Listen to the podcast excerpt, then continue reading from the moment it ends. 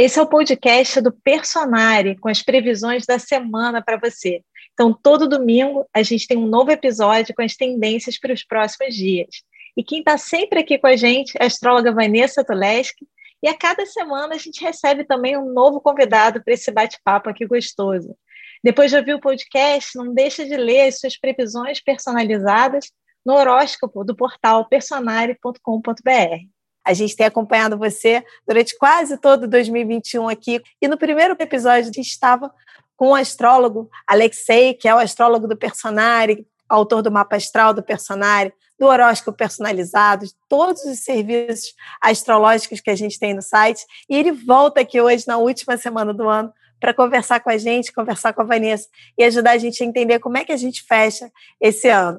E vocês perdoem a minha voz, porque eu estou me recuperando da influenza e ainda estou aqui com a voz um pouco rouca, mas estou junto de vocês para a gente aprender aqui e ouvir a aula desses grandes mestres aqui da astrologia. Então vamos entender com eles como é que a gente faz essa virada para 2022? Vanessa, já conta para gente aí o tom da semana, que é a tua frase que resume para o pessoal aqui qual é o clima dessa semana?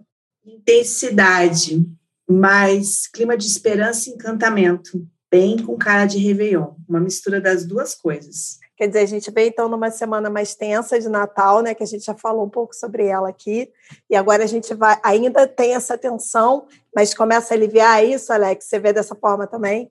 Vendo a coisa pela ótica da Lua, né? A Lua ela está num processo de minguante em que ela fica nova no comecinho de 2022 a gente entende o quê? Um processo de introspecção em que as pessoas vão fazendo toda uma avaliação de consciência, que é bem a cara, na verdade, de, de, de fim de ano, né? A gente faz, é fim de ano e fim de um ciclo lunar para começar o novo ciclo no começo do ano que vem. Aí uma coincidência de calendários, porque normalmente a astrologia não necessariamente está alinhada com o calendário que a gente, que a gente criou. Né? O calendário natural e o calendário civil não necessariamente emparelham. Esse ano emparelhou. Né? A gente está naquele processo de reciclagem e o começo do ano também é, o, é, é a lua nova, é um novo momento.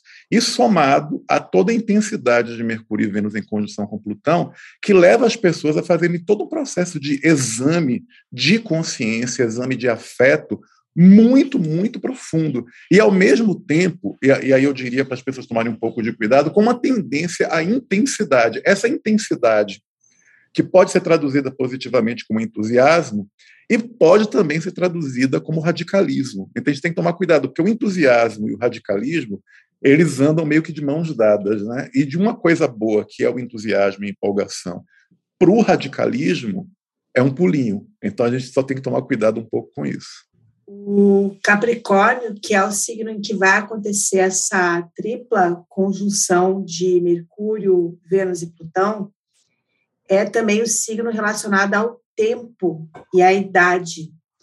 E dentro dessas reflexões que o Alexei trouxe, a gente vai pensar muito no tempo, na idade, na passagem do tempo, se a gente está aproveitando o tempo, se estamos ficando mais velhos, e realmente estamos, né? Então, vai bater um pouquinho isso. É, é como se fosse assim aquela época, mini época de inferno astral, entre aspas, que é aquela época pré-aniversário, que você faz uma avaliação do seu ano. Agora, existe um risco também na combinação de um Plutão muito destacado e de um Capricórnio é, também em destaque, de haver um, uma coisa até um pouco hiperrealista, até um pouco cruel, uma certa amargura com você mesmo, você não tender a não pegar leve. Aqui é como se você tivesse que tomar muito cuidado com o pensamento negativo, com avaliações muito pesadas é, a respeito de você mesmo. Pode ser que tenha um lado positivo também, é, de você estar no momento de separar o joio do trigo, porque a Vênus também está em retrogradação, ela vai ficar assim até o final de janeiro, e é uma época de avaliação é, das relações, especialmente em Capricórnio. Capricórnio tem algo muito evidente com custo-benefício, está valendo a pena ou não? Será que as relações na prática é, estão acrescentando ou não? E aqui a gente pode falar numa semana, para quem tem relacionamentos amorosos que já vem vindo em crise, é uma possibilidade é, de DR, de crises, mas pode ser que se coloque em pontos nos is importantes e tal. Só que o cuidado aqui é com o exagero, como o Alexei usou a palavra aí, intensidade, né? Então, essa intensidade pode passar dos limites. E aí, pessoal, a gente está falando né, dos desafios do período. Já já a gente vai para os pontos positivos dessa semana. E Alex já conta aí para mim, já comenta que você vai comentar também, mas conta para mim também do ponto de vista assim coletivo, de notícias, né, de, de, dessa movimentação de governos. A gente já está aquecendo também algumas coisas de eleição no Brasil, é, pandemia. Como é que você vê essa semana do ponto de vista assim desses desafios? O que, que a gente pode esperar das notícias? Uma coisa interessante cham para chamar a atenção é que a palavra Plutão vem do latim rico. Né? Quando a gente fala plutocracia, que é o governo dos ricos, é o governo de Plutão. Então, Plutão tem a ver com riquezas. Por que, é que Plutão tem a ver com riquezas? Esse é um aspecto da astrologia que eu vejo muito subestimado, porque ele representa os reinos subterrâneos. Ele representa o quê? Ah, os minerais preciosos que existem debaixo da terra. Ele representa toda a riqueza que está oculta. Isso que é interessante também, diferenciar ele de Júpiter, que é a riqueza evidente. Plutão representa a riqueza oculta e representa a riqueza e o poder que está por trás dos bastidores. Então, como é que a gente pode entender isso em termos de governo? Não sejamos ingênuos, existem figuras de poder, existem, existem figuras muito ricas que têm interesses particulares movendo cordas. E isso se manifesta em, em, em interferências tanto uh, em governos de esquerda, quanto em governos de direita, quanto em governos de centro, você tem as figuras poderosas e ricas movendo os pauzinhos por trás. Então, eu diria que essa última semana do ano, ela é, em termos mundiais, mundiais, em termos de governo, em termos de poder, um momento de articulação muito intensa de pessoas que não aparecem. Então, as pessoas que têm um interesse específico por política, as pessoas que, que, estão interessadas em acompanhar o quadro político, ela, é, se elas forem ler as notícias e ficarem atentos aos subtextos, atentas a, a, a, a coisas que talvez não sejam muito evidentes, mas estão ali, é, essa última semana é uma semana de articulação dos poderosos sobre a respeito de como governar o mundo em 2022. Isso é bom? Isso é ruim? É complicado dizer, mas eu diria o seguinte: que os interesses das pessoas muito mais ricas uh, não necessariamente têm a ver com os interesses da população. Claro, se a pessoa não é o fato da pessoa ser rica que sugere que ela tem um problema. Não, ela pode, por exemplo, ser rica e, e não ser egoísta nem imediatista. Até porque qualquer pessoa rica, minimamente inteligente hoje em dia, ela sabe que se ela não criar um mundo sustentável, a riqueza dela também não perdurará. E não perdurará para ela deixar para os herdeiros. Então, a gente está vendo um mundo em que a, a, a, o poder e a riqueza sabotam e destroem a natureza. Aí você fica pensando, poxa, a pessoa está preocupada, os milionários os bilionários estão preocupados com os herdeiros, mas eles vão deixar que mundo para os herdeiros? Então, quer dizer, aí o problema não é a pessoa ser rica. O problema fundamental é aí é, é que ela não seja egoísta. Então, eu diria, esse final de ano ele é, uma, é um final de, de ano de articulações do poder financeiro. E a gente vai precisar ficar atento em relação a isso e não ser ingênuo, porque esse poder financeiro ele vai estar por trás de tudo. E, e, e eu garanto a vocês que é independente do espectro político com os quais vocês se identifiquem. Da, da, direita até a esquerda vai ter esse poder mexendo os pauzinhos. E aí, Vanessa, uma dúvida também que eu fiquei em relação às notícias, né? Você veio falando e a gente veio vendo nas notícias essa notícias de questões da natureza, né? De acidentes, né? De, até os próprios tornados. A gente isso dá uma acalmada agora ou ainda deve vir coisa por aí? É, a gente ainda vai ter os extremos climáticos, porque Plutão tem a ver com isso. Isso já vem acontecendo em dezembro, desde que esse aspecto começou, e essa é a última semana da conjunção. Então, ainda tem esses extremos climáticos, e é uma semana também de palavras fortes no coletivo, notícias fortes, notícias contundentes, muitas temáticas financeiras, como o Alexei colocou, muita preocupação também, o Capricórnio tem um pouco a ver com isso. Então, é fim de ano, mas vai ter, vai ter gente que não vai estar em clima de festa, e sim muito preocupado com o ano seguinte. É, isso pode acontecer em termos individuais também. O Capricórnio é um signo que se preocupa com o futuro, o que, que eu estou construindo, o que, que eu estou fazendo. é, quais são os resultados das minhas ações, as consequências das minhas ações, né? É, então, a gente vai estar num clima bastante reflexivo, como colocou Alexei já no início. E vem cá, gente, podemos ir para os pontos positivos? Já deu um clima aí de virada de ano meio tenso aí para mim. Podemos ver o que ajuda aí a gente essa semana? Por mim, sim. Então tá. Então já, já, já fica aí, Vanessa, já fala o que, que a gente tem para segurar a gente na primeira na semana da virada. Tem várias coisas muito positivas. Primeiro que até a terça-feira a gente tem o Mercúrio em harmonia com Netuno, que dá um plano mental mais leve, é, palavras que podem ser assim mais benevolentes, suaves, mas assim é um lado. Tem que lembrar que o Mercúrio está junto com Plutão também, porque o Mercúrio tem a ver com a palavra. Tem um lado que morde um lado que assopra, tá? É como se o Mercúrio tivesse dois aspectos. A gente tem também o Marte sextil com Saturno, que é um aspecto de muita eficiência. Você consegue realizar as coisas com economia de energia e com precisão. Então, organização nesses últimos dias é, vai ser algo que vai fluir, né? E é uma época em que é importante que isso flua, porque acontecem bem ou mal festas, mesmo que em menor escala, né, por causa da pandemia.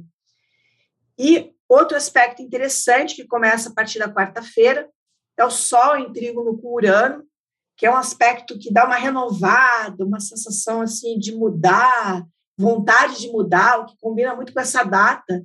E como pontuou Alexei, a gente está numa grande coincidência, porque nem sempre o céu astrológico combina com o calendário, mas esse aspecto se afina muito. E por último, a gente tem dois aspectos que eu vejo, duas coisas que eu vejo interligadas, que é a Vênus insistiu com Netuno, que começa na sexta-feira, que é um clima assim de é, gostoso de querer é, se juntar com as pessoas, comemorar, mesmo com essa intensidade que tem ali, porque a gente vê que tem uma intensidade nesse momento. Mas existe aqui uma boa vontade, eu colocaria que o Netuno traz isso, boa vontade, esperança, e um ponto importantíssimo é que na quarta-feira, dia 29, nós temos o ingresso, o reingresso de Júpiter no signo de Peixes. Júpiter ficou em Peixes do dia. Pois é, do dia 10 de maio. Mim é bom.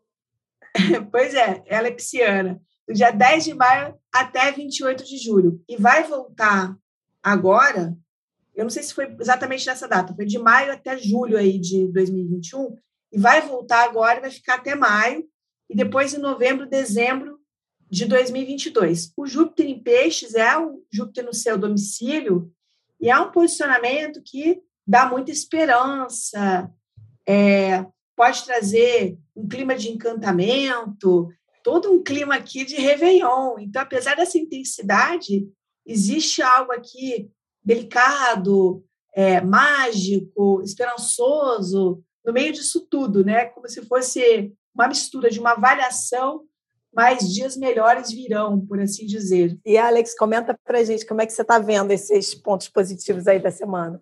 Me chama atenção na sexta-feira, uh, no último dia, no dia, no dia 31, a Lua em Sagitário, conjunta com Marte, no último dia do ano, é para arrebentar a boca do balão. E a gente precisa tomar um pouco de cuidado, porque é a Lua em conjunção com Marte no signo de Sagitário dá mesmo um entusiasmo muito grande, uma coisa de, ah, o último dia do ano muito feliz. Que é, e, e, por que, eu digo que tem que tomar um pouco de cuidado? Primeiro, por causa do seguinte, Sagitário ele é um signo otimista, muito otimista. E esse otimismo, ele é uma boa coisa, mas se a pessoa não toma cuidado, ela vira uma coisa meio boba alegre.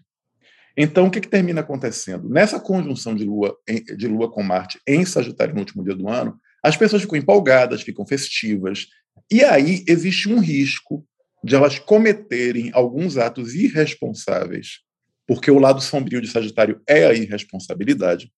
E aí eu estou tão feliz, estou tão, tô tão contente, estou tão uh, entusiasmado que eu uh, não lembro que nós estamos numa situação de risco sanitário. A gente está vivendo ainda a pandemia, a gente está tendo um surto de gripe aqui no Brasil, né? O, o vírus H3N2 chegou, está uh, em São Paulo, no Rio de Janeiro, bombando. Então, quer dizer, uh, é, esse entusiasmo, essa alegria, ela precisa ser contrabalançada. Eu estou falando da, do nosso esforço intelectual. Existe uma alegria no ar, no dia 31 especificamente, que a gente tem que contrabalançar com mais prudência. Mercúrio em Capricórnio ajuda, talvez ajude isso. Mas me preocupa um pouco essa condição com Marte, que dá uma coisa muito, sabe? Eu posso, sabe? Uh, é, eu, eu, eu, vou fazer, vou acontecer, sou meio invulnerável, né? sobrevivemos. Então tem uma coisa alegre. E aí também tem um outro lance seguinte, que Júpiter ele vai ter entrada em peixes, né? Aí ele forma uma quadratura com a Lua do dia 31. E a Lua em quadratura com Júpiter é a, casa, é a cara da autoindulgência. Então, Lua em condição com Marte, quadratura com Júpiter é comer demais, beber demais, e vamos lembrar que Sagitário representa o fígado. Então, essa conjunção de Lua com Marte no dia 31, eu digo, gente, não bebam tanto, sabe? Não bebam tanto. A minha preocupação é justamente com. Vocês sabem que na mitologia greco-romana, o centauro, que é Sagitário, ele é descrito como uma figura sábia. É uma, é, isso é bem Sagitário, uma figura sábia, uma figura inteligente, mestre de todos os heróis, a não ser quando bebe. Aí, quando bebe, na mitologia, os centauros saem pelas cidades destruindo tudo. Não é à toa que centauro vem do grego ketauro, significa fúria do touro. Quer dizer, é, é, furiosos como um touro. Então, essa, essa, essa combinação de Sagitário com bebida não é legal. Então, eu digo assim: olha, tem, dá para viver a festividade no dia 31? Dá. Lembra que a gente está vivendo doenças uh, perigosas? por favor, lembrem, sabe? E evitem gastos excessivos de última hora, desnecessários. Não entrem na internet para comprar coisas no dia 31. De deixa para o dia primeiro, dia, deixa para o dia 2, quando a Lua vai ter entrado em Capricórnio, para vocês pensarem melhor. É, mas aproveitem a festa e festejem com prudência e com cautela. Aquela coisa, né, que eu estou sentindo aqui. Começa uma semana mais tensa, a semana tem esse tom assim de intensidade né, no fundo, e quando vai chegando perto do Réveillon, até com essas, esses pontos astrológicos que vocês destacaram, vai ter aquele entusiasmo de agora eu mereço, né? Isso que o Alexei falou, né? Agora, mais um ano, pelo menos estamos aqui e tal, e aí é uma hora de você celebrar, mas lembrar de celebrar com pequenos grupos, né? E você pode celebrar sem se estragar. Acho que é o, é meme da semana, né? celebre sem se estragar, né? comemore sem se estragar. Então, dá para você é, curtir sem se estragar, e como a Alex falou, aonde você vai, aonde você vai estar. Você pode comemorar, você pode estar entusiasmado, mas em que local e acompanhado de quem? Eu acho que isso é, é uma boa dica. Posso dar, eu vou dar um, um, um, conselho, ele não é astrológico, mas acho que é bom de aproveitar o espaço para dizer para as pessoas: se você, na festa de Réveillon, vai compartilhar seu momento com pessoas muito mais velhas, as pessoas acima de 60 anos, mas assim, dias antes, tipo quatro, cinco dias antes, faça um PCR no sistema público de saúde, você vai ter seu resultado até o dia 31. Por que eu estou dizendo isso? Porque a vacina funciona, mas quanto mais velha a pessoa for, mesmo vacinada, ela tem uma imunidade menor. Então é uma questão de você, você vai ter que encontrar sua avó, sua mãe ou seu pai que já são mais idosos, faz um PCR antes e fica os três, quatro dias antes do dia 31, mais em casa, para você garantir que você não vai levar um vírus para uma pessoa mais velha, porque vocês sabem que, mesmo vacinados, a gente pega o vírus, a gente só não manifesta sintomas terríveis, a gente não manifesta sintomas terríveis. Então, a gente precisa tomar um pouco de cuidado com os nossos idosos. Então, eu sugiro que as pessoas querem festejar com gente mais velha, proteja as pessoas mais velhas. Nossa, excelente dica. E hoje você consegue fazer até é, tem bons testes já disponíveis até na farmácia, né? O teste com cotonete também. E quem não pode pagar pelo uhum. teste da farmácia, muita gente fala assim: ah, mas o teste é caro. Dá para fazer no serviço público de saúde, só demora uns um pouco mais para sair o resultado. Enquanto que o da farmácia leva um dia, dois, o do sistema público de saúde leva quatro. Então é só isso. Vanessa, uma, um ponto que eu queria é, te perguntar aqui, dos aspectos positivos, né? Disso que o Alex está falando, do ponto de vista coletivo. Como, como, é que a gente espera ver essas notícias das festas de Réveillon? São festas menores mesmo? Né? Alguns Réveillons, Réveillon de Nova York já foi cancelado, né? Se eu não me engano, tem alguns Réveillons que foram cancelados. Como é que vão ser essas que a gente vai ver sobre o, as festas de Réveillon aí? Bom, eu acho interessante isso que o, que o Alexei falou do, dos aspectos do último dia, porque aqui há uma tendência muito clara à impulsividade. Então, tem o deveria acontecer isso e o que vai acontecer. O deveria ser mais prudente, que é a energia do Capricórnio. Mas, na prática, eu não acho que é o que vai rolar, tá? Eu acho que vai ter muita coisa que vai passar dos limites, que é a que é a energia do Sagitário, mexer, misturada ali com, com peixes. É, lembrando que essa preponderância aqui de Júpiter em peixes, de Vênus em sextil com Netuno, tem uma intercorrência com álcool também, tá? É, o lado festivo, né? O centauro bêbado, né? Que o, que o Alexei colocou. Então, eu tenho, eu tenho a impressão que a gente pode ter excessos. A ideia seria um pouco essa, pelo, pelo clima do dia, né? E, infelizmente, a gente depois pode ter consequências. E um dos motivos também para o Alexei ter alertado em relação a, pessoas mais velhas, é, não só pela saúde, mas pela ênfase em Capricórnio. É, essas pessoas estarão muito vulneráveis nesses dias com Mercúrio, Vênus e Plutão em Capricórnio. Então, de fato, a gente pode ter uma mistura nesses dias de notícias preocupantes, algumas pessoas até já com problemas nas suas famílias, tá? Com este clima de esperança, não que todos venham a ter problemas, mas existe um risco de muita gente já ter um, um Réveillon preocupado aí por conta de Covid ou, ou dessa, dessa influenza né, que está se espalhando no Brasil. Então, quer dizer, é, pelo que eu entendi é o seguinte, Vanessa, não deveríamos ter muitos eventos noticiados, mas no final das contas vão ter aqueles eventos informais que, que a gente vai ver nas notícias por aí. O pessoal foi para a praia, aquela coisa assim, né? Isso, porque o Sagitário não consegue muito se segurar, né? Ele quer sair, quer comemorar, acredita que, que ele é invulnerável, como falou Alexei. Tem essa irresponsabilidade no fundo, como se fosse assim: eu tenho a sorte, não vai rolar nada comigo.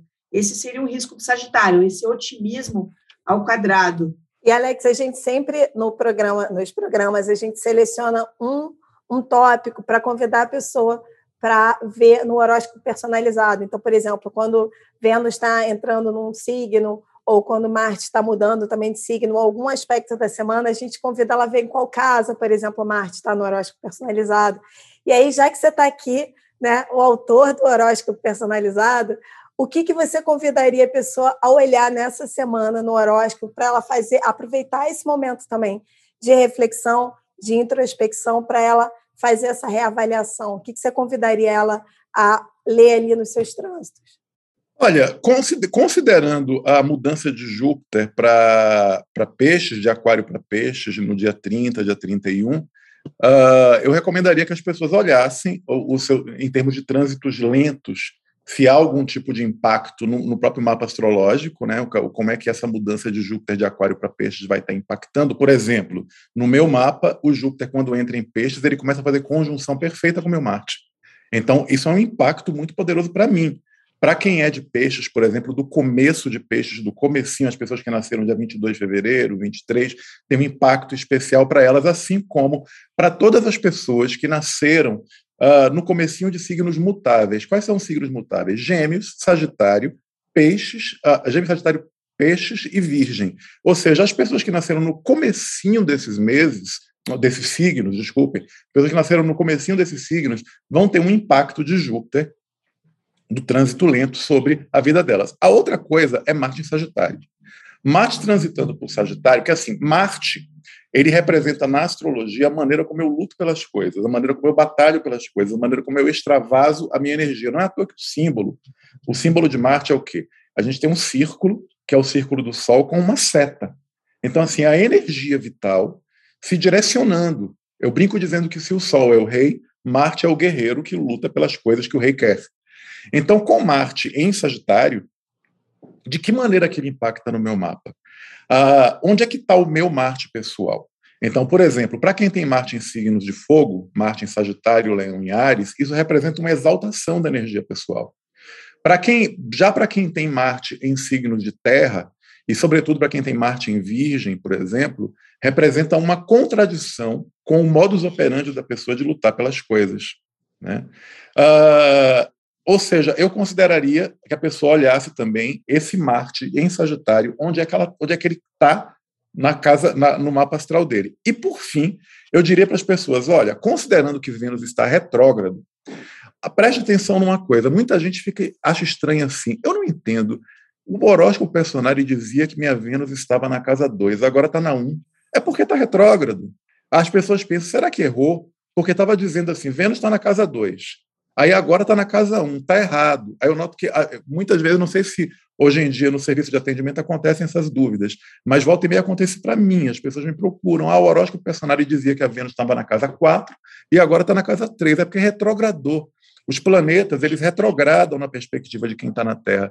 Então, se essa retrogradação ela aconteceu no seu mapa e envolveu uma mudança de casa para uma casa anterior, o que é que o céu está pedindo? O céu está pedindo que você revise uma coisa que você julgava talvez encerrada, mas que você precisa voltar a abordar aquela questão. E é uma revisão de valores, porque Vênus não é como quando Mercúrio retrograda, que é uma revisão intelectual, meramente intelectual. Vênus é, tem a ver com valor. Vênus não é só amor. Vênus é também, é, sobretudo, o valor que você dá para as coisas. Então, eu vou dar um exemplo, um exemplo específico. Apesar de estar com Vênus na casa 4, essa Vênus retrogradou e foi para a casa 3. Essa reflexão envolvendo valores tem a ver com os assuntos da casa 3. E o que são os assuntos da casa 3?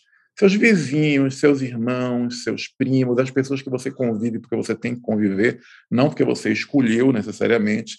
Tem a ver também com a sua atividade intelectual, com os cursos que você faz, com os livros que você lê, com viagens rápidas. Então, tudo isso vai envolver essa revisão de valores. Então, eu diria que são três coisas: Júpiter, tá? uh, Vênus e Marte. Muito bom. Ó, já deu uma aula de horóscopo personalizado, né? Eu sempre destaco um aquele que seja pá, pá, três, já com...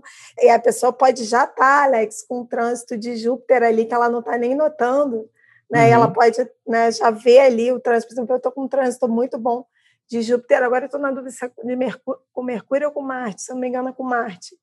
E, e aí já está ali, então a pessoa às vezes pode até parar para ler um trânsito que ela nem, né, nem notou que estava ali. Gente, uh, aproveitando então, desejo a vocês uma boa entrada do ano de 2022. Não é o ano novo astrológico, mas a gente tem, a gente dá importância para esse ritual da mudança de ano, né? Então, que seja um 2022 feliz, continuem usando máscara, se vacinem. A gente está saindo de uma pandemia, mas ainda, a gente ainda está vivendo ela. Então, vamos ficar todos vivos, protegendo as pessoas mais vulneráveis, e que em 2022, que 2022 seja um ano melhor do que foi 2021, e que assim seja. Obrigado, gente, pela atenção de vocês. Eu vou dar uma dica de você utilizar essa reflexão de fim de ano para realmente ver o que, que não serve mais, mas ativar novas esperanças, novos sonhos. Certas coisas não foram possíveis, mas novas coisas podem ser. Essa é energia de Júpiter em peixes, uma energia de esperança. Se você juntar com o lado bom de Capricórnio, você também vai ter planos concretos para uma realização.